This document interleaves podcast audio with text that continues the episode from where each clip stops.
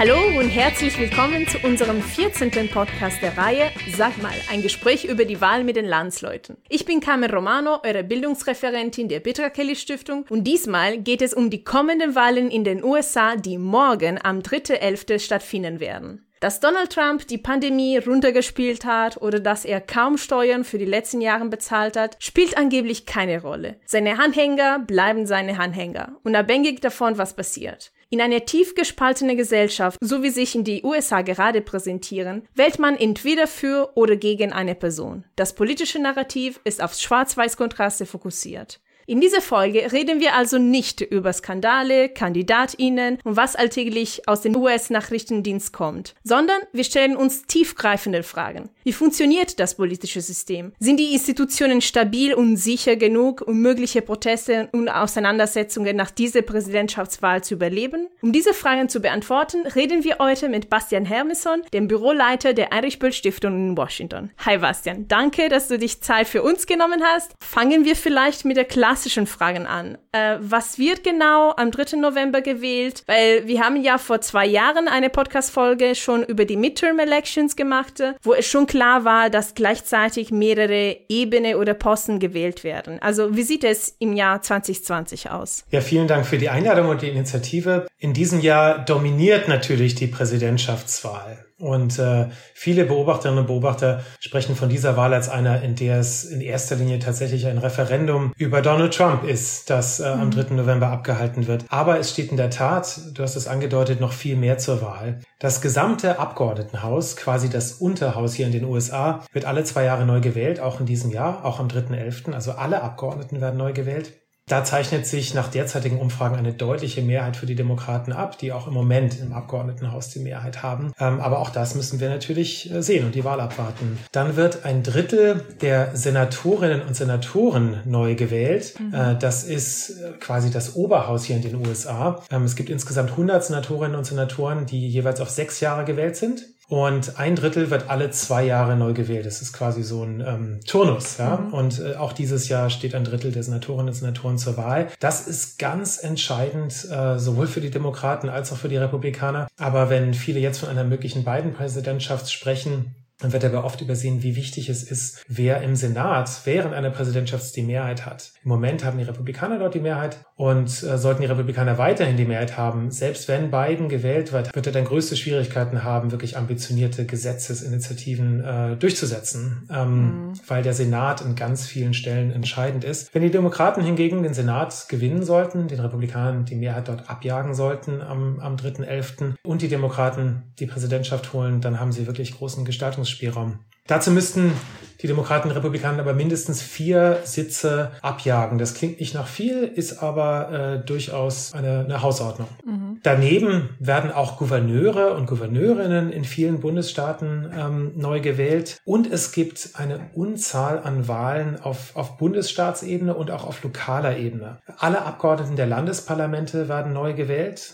Viele Senatoren der Landesparlamente, das ist quasi eine Parallele zu dem, was auf Bundesebene passiert. Und Kommunalwahlen von Bürgermeisterinnen und Bürgermeistern bis zu Stadträten, örtlichen Sheriffs, örtlichen Richterposten. Selbst Schulausschüsse werden hier gewählt. Also die Gestaltung der Curricula auch auf der Schule und so wird auf lokaler Ebene gemacht. Und zwar von gewählten Bürgerinnen und Bürgern, die dort ehrenamtlich vertreten sind. Und nicht zuletzt gibt es viele Volksbegehren auf lokaler und Bundesstaatsebene, die auch immer verbunden werden mit diesem großen Wahltag. Von der Freigabe von Marihuana bis zum Straßenbau und Steuerfragen ist es eine ganz bunte Mischung. Von daher, die Wahlzettel sehen unterschiedlich aus, je nachdem, wo man wählt. Ja, wie bei uns in Deutschland auch, es ist ein föderales System, sind aber enorm lang, ja, weil tatsächlich eine enorme Vielzahl von Posten und von politischen Fragen zur Debatte steht. Das heißt, ja, es ist weit mehr als nur eine Präsidentschaftswahl, auch wenn der Fokus natürlich medial immer darauf steht. Ja, und man ist immer beeindruckt von, wie viele Posten man tatsächlich in den USA mitbestimmen kann, weil also beispielsweise diese Sheriffs-Posten, also es ist, wie man der Chef der Polizei hier wählen würde. Also das ist schon sehr spannend, ja. Aber wir fokussieren ja heute über die Präsidentschaftswahl. Ich wollte nur das erwähnt haben, dass es viel mehr zur Wahl steht, weil es auch, wie wir auch in den letzten Jahren gesehen haben, die lokale Ebene extrem relevant ist, wenn es um Schulen, Verkehrs, aber auch Gesundheitswesen geht. Ja, zurück zur Präsidentenwahl.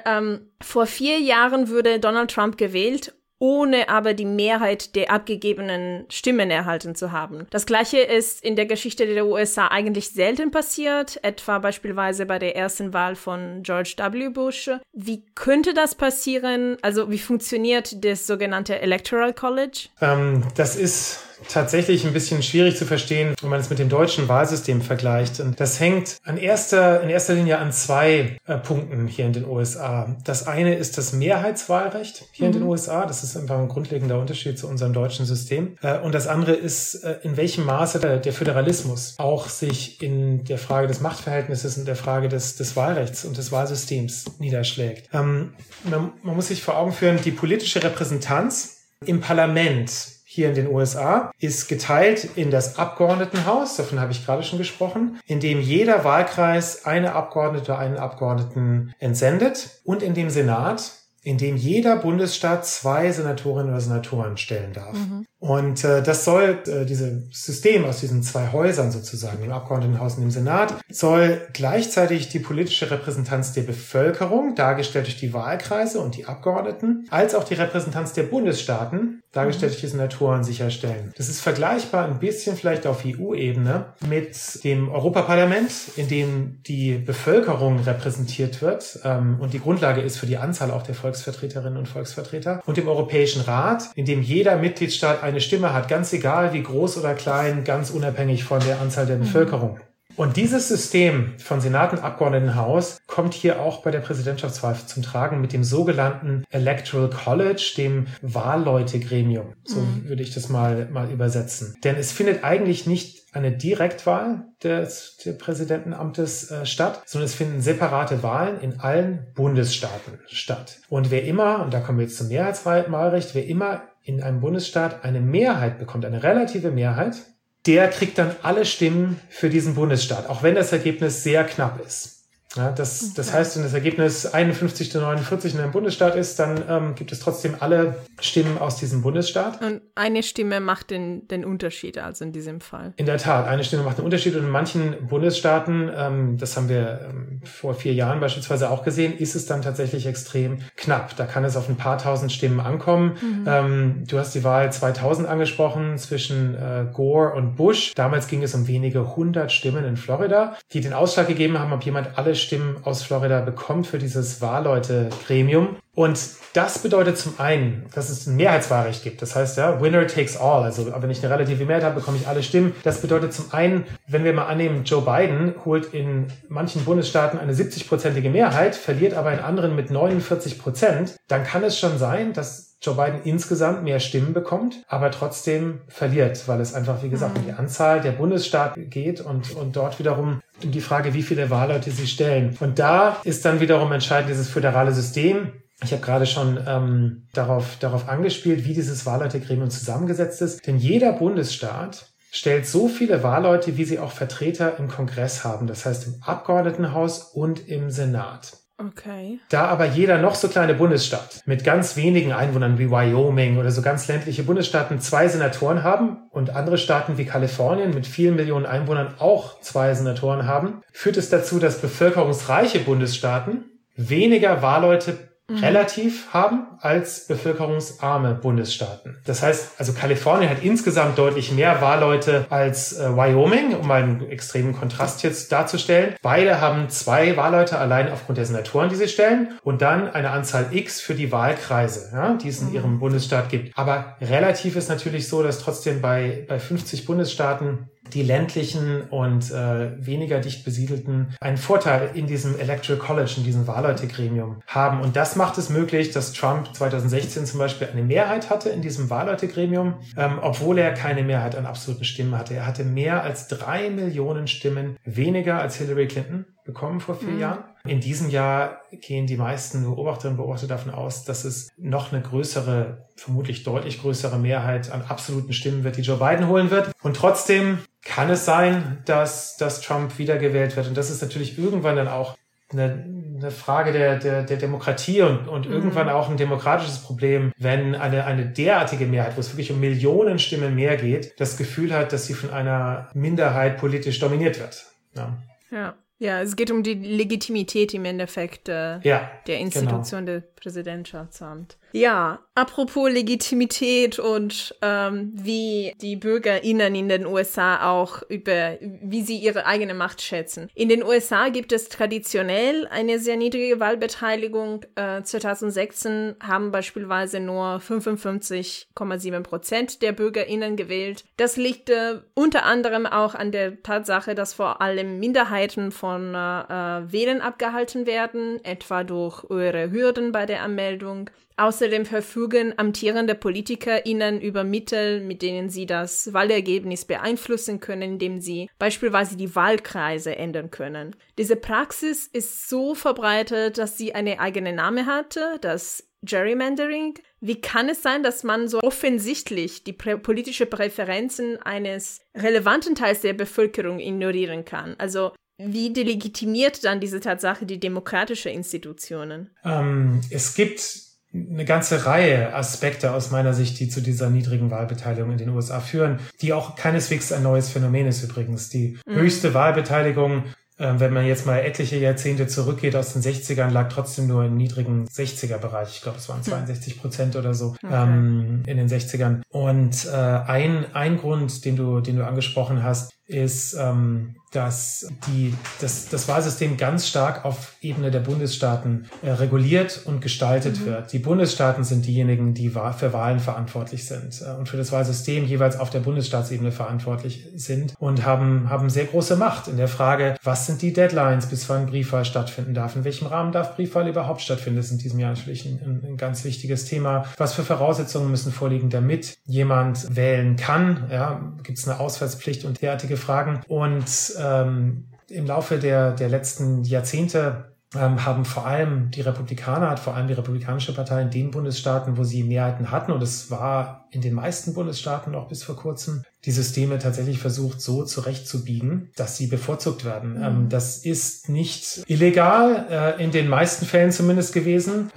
Diese Regelungen sind auch alle rechtlich anfechtbar und es gab viele Fälle auf Bundesstaatsebene, die vor den Verfassungsgerichten der jeweiligen Bundesstaaten gelandet sind. Einige wurden dann dort als irregulär oder illegal zurückgewiesen von den Gerichten und mussten abgeändert werden. Bei anderen wurde das nicht so gesehen. Da kommt dann auch ins Spiel, dass wir es natürlich mit einer gewissen Politisierung der Justiz in einigen Bundesstaaten zu tun haben. Die größere Frage anstatt Illegalität ist natürlich Illegitimität. Ne? Ab wann ist ein System so stark zurechtgebogen zugunsten einer Partei? Auch die Demokraten sind übrigens nicht ganz unschuldig. In einigen Bundesstaaten haben die auch das Gerrymandering, das Zuschneiden von Wahlkreisen für ihre Zwecke genutzt. Und das spielt ja alles eine Rolle. Aber ich möchte noch ein paar andere Aspekte sagen zu der Frage der niedrigen Wahlbeteiligung, vielleicht jenseits von solchen Zurechtbiegungen oder auch Manipulationen des Systems. Das eine ist, es gibt hier in den USA einfach kein allgemeines Meldewesen. Das ist ganz anders als in Deutschland. Es gibt keine Behörde hier in den USA, die genau weiß, wer eigentlich in diesem Land lebt und wo. Und das bedeutet, dass es überhaupt nicht möglich ist, automatisch Wahlunterlagen an alle gemeldeten Bürgerinnen und Bürger zu schicken, wie wir das kennen, weil niemand weiß, wer denn wo überhaupt lebt. Das Einzige, was es gibt, das findet in diesem Jahr statt, ist alle 10 Jahre findet eine Volkszählung statt. Das ist auch in diesem Jahr so. Da werden aber nicht die Namen und die Adressen von Menschen als solche genau erfasst, sondern es wird einfach gezählt, ja, wer wo lebt. Und das dient wiederum dazu, wie die Steuern dann in Zukunft verteilt werden, wie Wahlkreise zugeschnitten werden teilweise. Und dafür hat diese Volkszählung eine große Bedeutung, hilft aber auch nicht bei der Wählerregistrierung. Und deswegen, das hast du angesprochen, muss sich jede Wählerin, jeder Wähler überhaupt erstmal registrieren lassen als Einwohner eines Bundesstaates und als wahlberechtigt. Und das ist natürlich eine Hürde. Das ist ein bürokratischer Prozess. In manchen Bundesstaaten ist das einfach, da kriegt man das mit dem Führerschein gleich zusammengeliefert und kann nur so eine Box ausfüllen. In anderen Bundesstaaten ist das wesentlich komplizierter. Und die Republikaner vor allem haben in vielen Bundesstaaten versucht, diese Registrierung nochmal zu erschweren, indem sie zum Beispiel verlangt haben, dass es eine Ausweispflicht gibt oder eine Führerscheinpflicht, die vorgelegt werden muss, um sich registrieren zu können. Das klingt aus deutscher Sicht harmlos, jeder hat einen Personalausweis. Das ist hier aber nicht so. Es gibt kein Meldewesen und es gibt keine Ausweispflicht. Und enorm viele Menschen, viele, viele Millionen Menschen haben überhaupt keinen Ausweis, haben auch keinen Führerschein. Und das sind vor allem Schwarze, vor allem Angehörige von Minderheiten. Das heißt, diese Ausweispflicht ist auch da ein Versuch, es schwieriger zu machen, gerade für Minderheiten überhaupt sich zu registrieren. Mhm. Dazu kommt, die Wahl findet hier nicht an einem Feiertag oder an einem Sonntag statt. Ja. Das steht so in der Verfassung. Die Wahl ist immer seit Gründung der USA am ersten Dienstag im November. Und dadurch, dass das kein Feiertag ist, ist es für viele Berufstätige zusätzlich schwer, zur Wahl zu gehen. Mhm. Es gibt zwar in jedem Bundesstaat das Recht, sich 2 Stunden freizunehmen von der Arbeit oder auch mehr, je nachdem, um zur Wahl zu gehen. Aber in der Praxis ist das, wenn man jetzt den kleinen irgendwie Tante-Emma-Laden um die Ecke hat, ja, oder im Schichtdienst ist, ist das ziemlich schwierig. Und vor allem für Menschen, ja, die Jobs haben, wo sie, für die es noch schwieriger ist, sich einfach mal kurz freizunehmen dafür. Es gibt natürlich viele Menschen, die vorab wählen, in diesem Jahr extrem viele, das liegt auch an der Pandemie, aber die Mehrheit der Menschen, historisch gesehen, geht eben am Wahltag zur Wahl und dadurch, dass es kein Feiertag ist, ist es ziemlich schwierig. Auch da gibt es den Vorschlag immer wieder, wir machen das zum Feiertag. Ja, das ist auch von Joe Biden übrigens ein Vorschlag, dass sie sagen, es gibt einen Veteranentag, der im November als Feiertag frei ist. Ja, das ist nur ein paar Tage nach diesem Wahltag und wir ändern einfach es so und machen von nun an den Wahltag zum Veteranentag, ja, und sagen, das ist unser November-Feiertag quasi. Dazu kommt, das hast du angesprochen, dieses Gerrymandering, das ist die Frage, wie die Wahlkreise zugeschnitten sind. Darüber entscheiden die Bundesstaaten, die Parlamente der Bundesstaaten und das macht es möglich, dass Wahlkreise so zugeschnitten sind, dass sie immer 60% der Wählerinnen einer Partei einschließen, sage ich mal, und 40% der anderen. Und in einem Mehrheitswahlrecht, wo dann in diesem Wahlkreis nur entscheidend ist, wer die relative Mehrheit hat, bedeutet so eine Zuschneidung, dass immer die 60% gewinnen und die 40% unter den Tisch fallen. Ja? Und macht es möglich, und das ist in vielen Bundesstaaten so, dass die Anzahl der Abgeordneten einer Partei nicht repräsentieren, die Anzahl der Gesamtstimmen in dem Bundesstaat. Das ist wirklich ein Problem. Ein weiterer Grund für die niedrige Wahlbeteiligung aus meiner Sicht liegt auch im Zwei-Parteien-System. Es gibt nicht besonders viel Auswahl in einem Zwei-Parteien-System. Es gibt zwar hier und da auch, und auch in diesem November jetzt, Kleinstparteien, die zusätzlich antreten und auch unabhängige Kandidatinnen und Kandidaten, aber in diesem System wird es einem enorm schwer gemacht, in diesem Mehrheitswahlsystem. Im Wesentlichen ist es ein Zwei-Parteien-System und da fühlen sich viele Menschen nicht repräsentiert. Also in Deutschland gibt es einfach eine größere Auswahl an Alternativen, die auf der Liste stehen, die auch realistischerweise im Parlament vertreten sein könnten. Und viele Menschen denken sich, warum, da ist für mich nichts dabei. Ja? Das ist für mich keine Auswahl. Und dazu kommt noch, dass sich einfach ein großer Teil der Menschen hier komplett von der Politik ausgeschlossen und nicht repräsentiert fühlt. Also teilweise hängt das mit dem Zwei-Parteien-System zusammen, teilweise auch mit einer allgemeinen politischen Desillusionierung und Abkapselung, ja, dass viele Menschen auch einfach in bitterer Armut leben oder in Verhältnissen, wo sie sich denken, was tut die Politik für mich, ja, und egal wer gewählt wird, es ändert sich für mein Leben sowieso nichts. Das heißt, ein Stück weit ist diese ganz niedrige Wahlbeteiligung, ein Stück weit aus meiner Sicht auch ein Warnsignal dafür, wie stark sich Menschen ausgeschlossen fühlen, das Gefühl haben, eine Wahl macht keinen Unterschied für mein Leben. Ja, das ist so eine düstere Situation auf jeden Fall. Du hast es schon angesprochen, dass in diesem Jahr aufgrund der Pandemie viel mehr Menschen per Brief wählen oder auf jeden Fall also im Voraus. Und Donald Trump hat schon mehrmals erwähnt, dass er die Briefwahlen für betrugsanfällig hält und dass er womöglich eine Niederlage nicht akzeptieren würde. Was könnte tatsächlich bei so einem Szenario passieren? Also gibt es Regeln, die quasi den demokratischen Wechsel an der Macht garantieren? Wir haben insgesamt ja in den letzten Jahren erlebt. Und das ist natürlich das, was vielen Menschen hier jetzt Kopfzerbrechen bereitet vor der Wahl. Wir haben insgesamt erlebt, in welchem Maße Demokratie nicht nur von Regeln abhängt, sondern auch von Normen. Also von ungeschriebenen Regeln, an die sich Demokratinnen und Demokraten halten. Und Donald Trump hat die letzten 4 Jahre im Wesentlichen damit verbracht, eine Norm nach der anderen zu brechen und zu ignorieren. Eine dieser Normen ist die, dass nach der Niederlage der unterlegene Kandidat oder die unterlegene Kandidatin öffentlich die Niederlage anerkennt, um den neuen Präsidenten und die Wahl selbst auch zu legitimieren.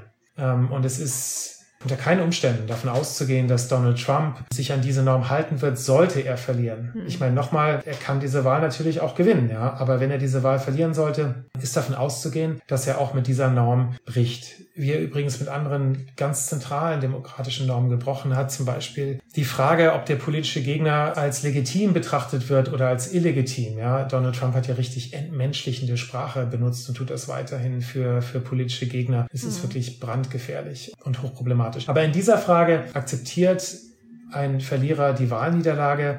Ja, hier gehen in Washington zumindest alle davon aus, dass Trump eine Wahlniederlage nicht anerkennen wird und damit ein Legitimitätsproblem schon mal grundsätzlich schafft.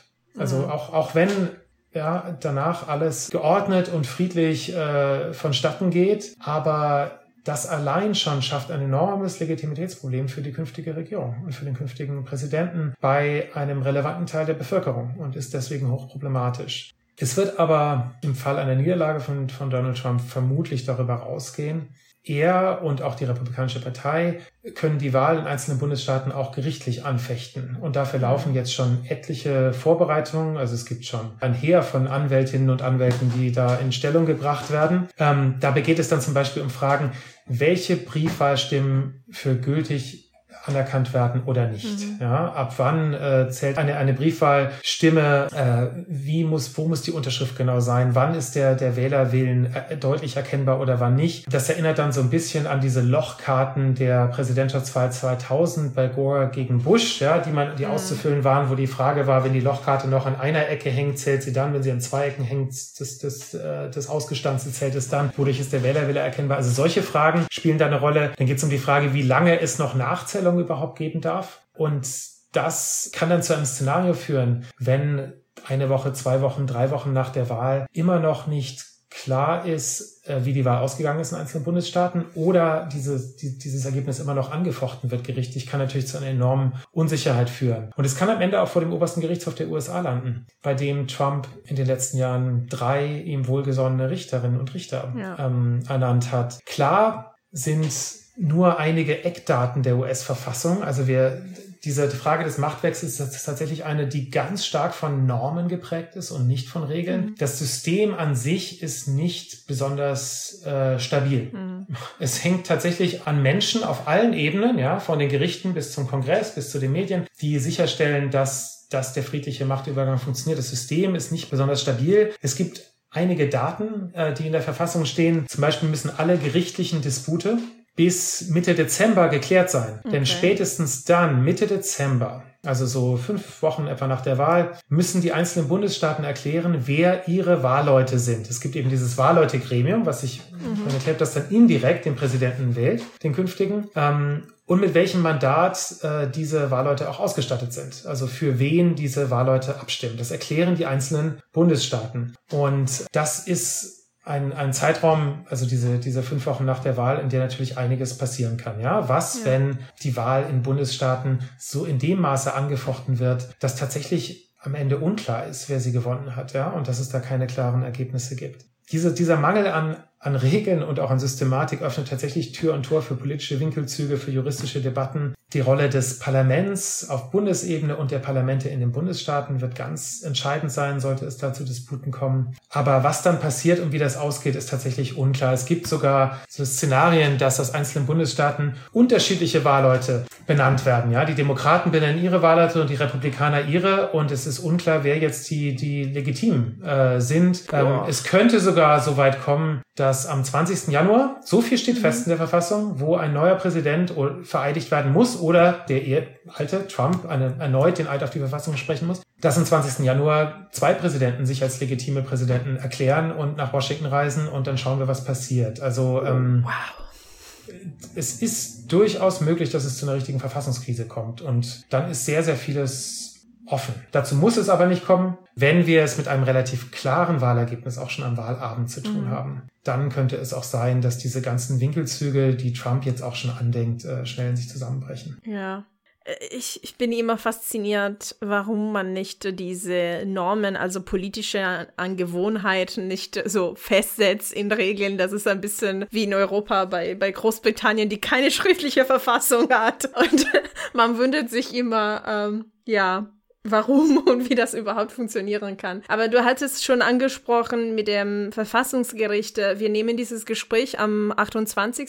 Oktober auf und vor einem Tag hat den Senat Amy Coney Barrett als Nachfolgerin von der progressiven Richterin Ruth Bader Ginsburg im Verfassungsbericht bestätigt. Und ja, ich frage mich, welche Rolle diese Nominierung jetzt in der Wahlkampagne spielte und welche Rolle könnte dann ein mehrheitlich konservatives Verfassungsgericht bei so einer umstrittenen Wahl spielen? Das kann tatsächlich ganz entscheidend sein. Und die meisten Beobachterinnen und Beobachter hier vermuten, dass der Grund, warum die Republikaner und Trump Amy Coney Barrett mit wirklich allen Mitteln mit einer gnadenlosen Machtdemonstration direkt vor der Wahl noch durchgepusht haben, genau darin besteht, dass diese Supreme Court, der oberste Gerichtshof, so ein entscheidendes Gremium für Dispute nach der Wahl sein könnte. Mhm. Und dass sie natürlich versuchen, das zu beeinflussen in dem Rahmen, in dem es ihm möglich ist. Ich muss dazu sagen, sind Richterinnen und Richter erst einmal gewählt in den obersten Gerichtshof, dann sind sie auf Lebenszeit gewählt und zumindest in der Theorie komplett unabhängig. Das heißt nicht, dass alle von Trump ernannten Richterinnen und Richter, wenn Trump sie mal anrufen sollte, sagen, alles klar, Chef, so mache ich es. Ja? So einfach ist es natürlich nicht. Aber es gibt durchaus die Befürchtung,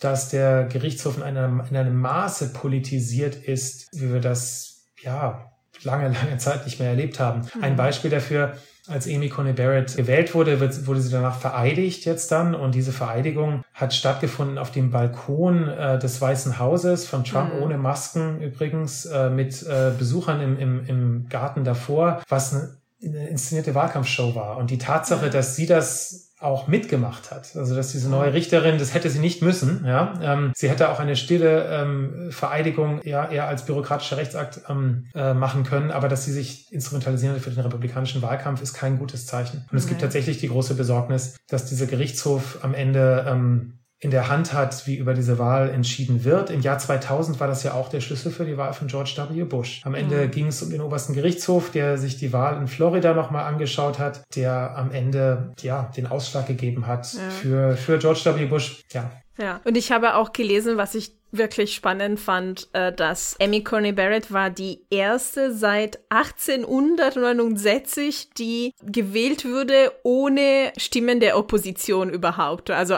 ohne eine einzige Stimme. Also das zeigt auch, wie wirklich gespalten auch die Institutionen sind und sehr parteiisch. Also, ja, das hat das politische Klima, was ja nun nicht besonders freundschaftlich hier war zwischen den Parteien in den letzten Jahren. Aber das hat diese Nominierung hat das politische Klima hier in Washington noch mal stark vergiftet. Ich kann das nicht anders sagen. Denn auch die Wahl von Amy Coney Barrett war ein Normenbruch. Rein verfassungsmäßig ging das alles mit rechten Dingen zu. Ja, es ist möglich, dass der Senat eine solche Nominierung regelt, dass der Präsident diese Ernennung macht direkt vor der Wahl. Aber es ist auch laut Verfassung klar, dass die Richter und Richterinnen am obersten Gerichtshof, dass das kein rein bürokratischer Akt ist, sondern dass es wichtig ist, dass in der Weise, wie sie nominiert und ernannt werden, auch indirekt die Bevölkerung etwas zu sagen hat. Das ist eine Norm, die einfach sehr, sehr lange gilt, dass man nicht direkt vor der Wahl so eine wichtige Entscheidung trifft, die dann auf eine Generation hinweg wirkt. Und dieser Normenbruch wird vermutlich dazu führen, dass auch die Demokraten daraus ihre Lehre ziehen und nochmal mit viel, viel härteren Bandagen in Zukunft kämpfen werden. Ihre eigene Macht auch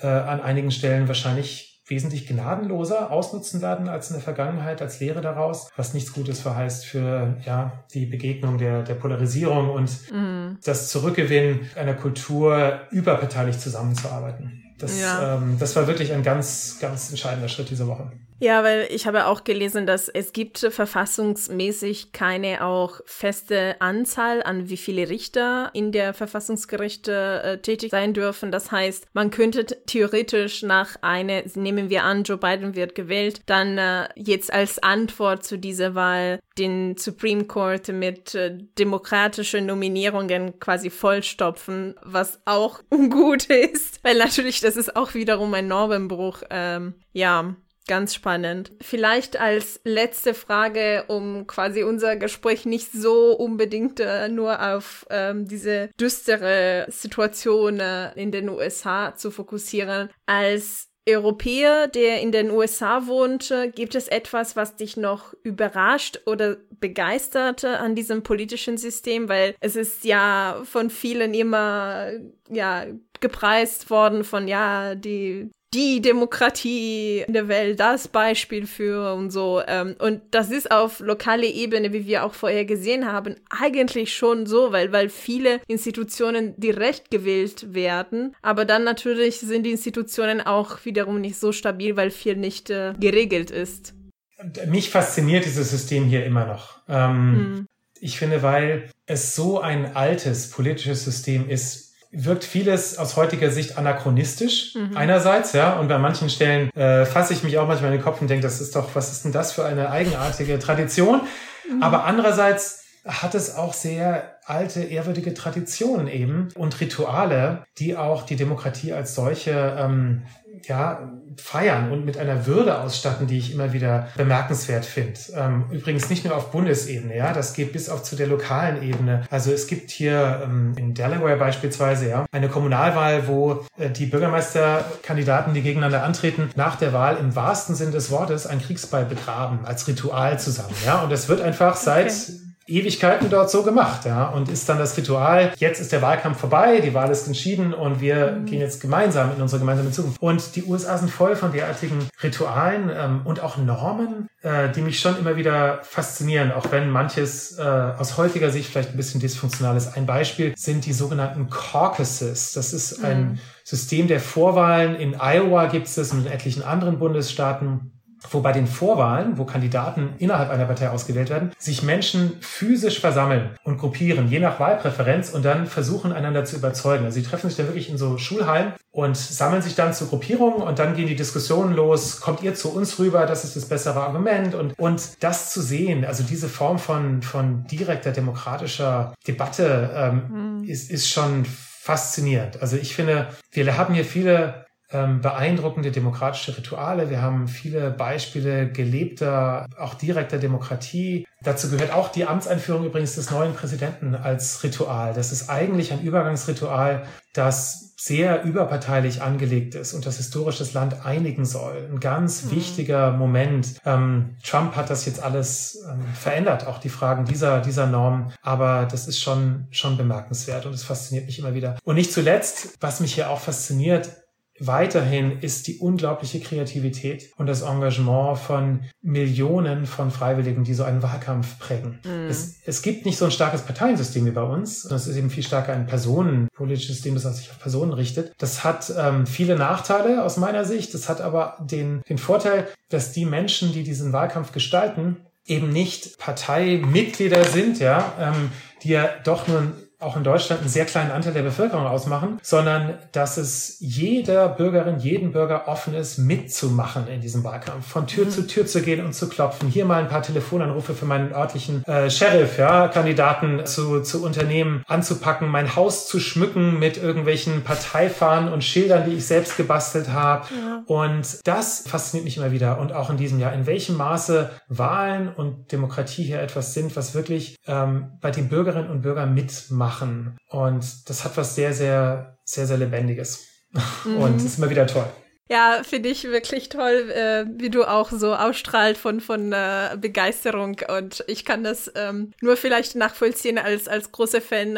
Ich weiß nicht, ob du die Serie kennst, The West Wing von Aaron Sorkin. Natürlich, die 90er, ja. Okay, ja, ich glaube, jeder in Washington darf in Washington leben, erst wenn er die ganze Serie angeschaut hat. Aber ja, genau, die kann ich auch übrigens sehr herzlich empfehlen, um ein bisschen so mit einer etwa positiveren Sicht auf die USA zu gucken, dass es immer noch Leute gibt, die von diese demokratischen Werte begeistert sind und in diese Normen weiterhin glauben. Ja, ich glaube, das war's. Vielen Dank an Bastian für deine Zeit, was du uns gewidmet hast. Wenn ihr die vorherige Folge übrigens über die Midterm Elections noch nicht gehört habt, dann macht das gleich. Und noch zum Thema US-Wahl. Am 9. November in Nürnberg und am 30. November in München werden wir die Wahlergebnisse mit Christopher Marshall kommentieren. Weitere Informationen zu beiden Veranstaltungen findet ihr in den Shownotes. Folgt der Bitra Kelly Stiftung auf Facebook, Twitter, Instagram und Spotify, um weitere Folgen zu hören oder diese Folge zu kommentieren. Dieser Podcast wurde konzipiert und bearbeitet von den MitarbeiterInnen der Petra Kelly Stiftung. Die Musik ist von Kevin McLeod. Danke fürs Hören und bis zum nächsten Mal. Wir freuen uns. Ciao!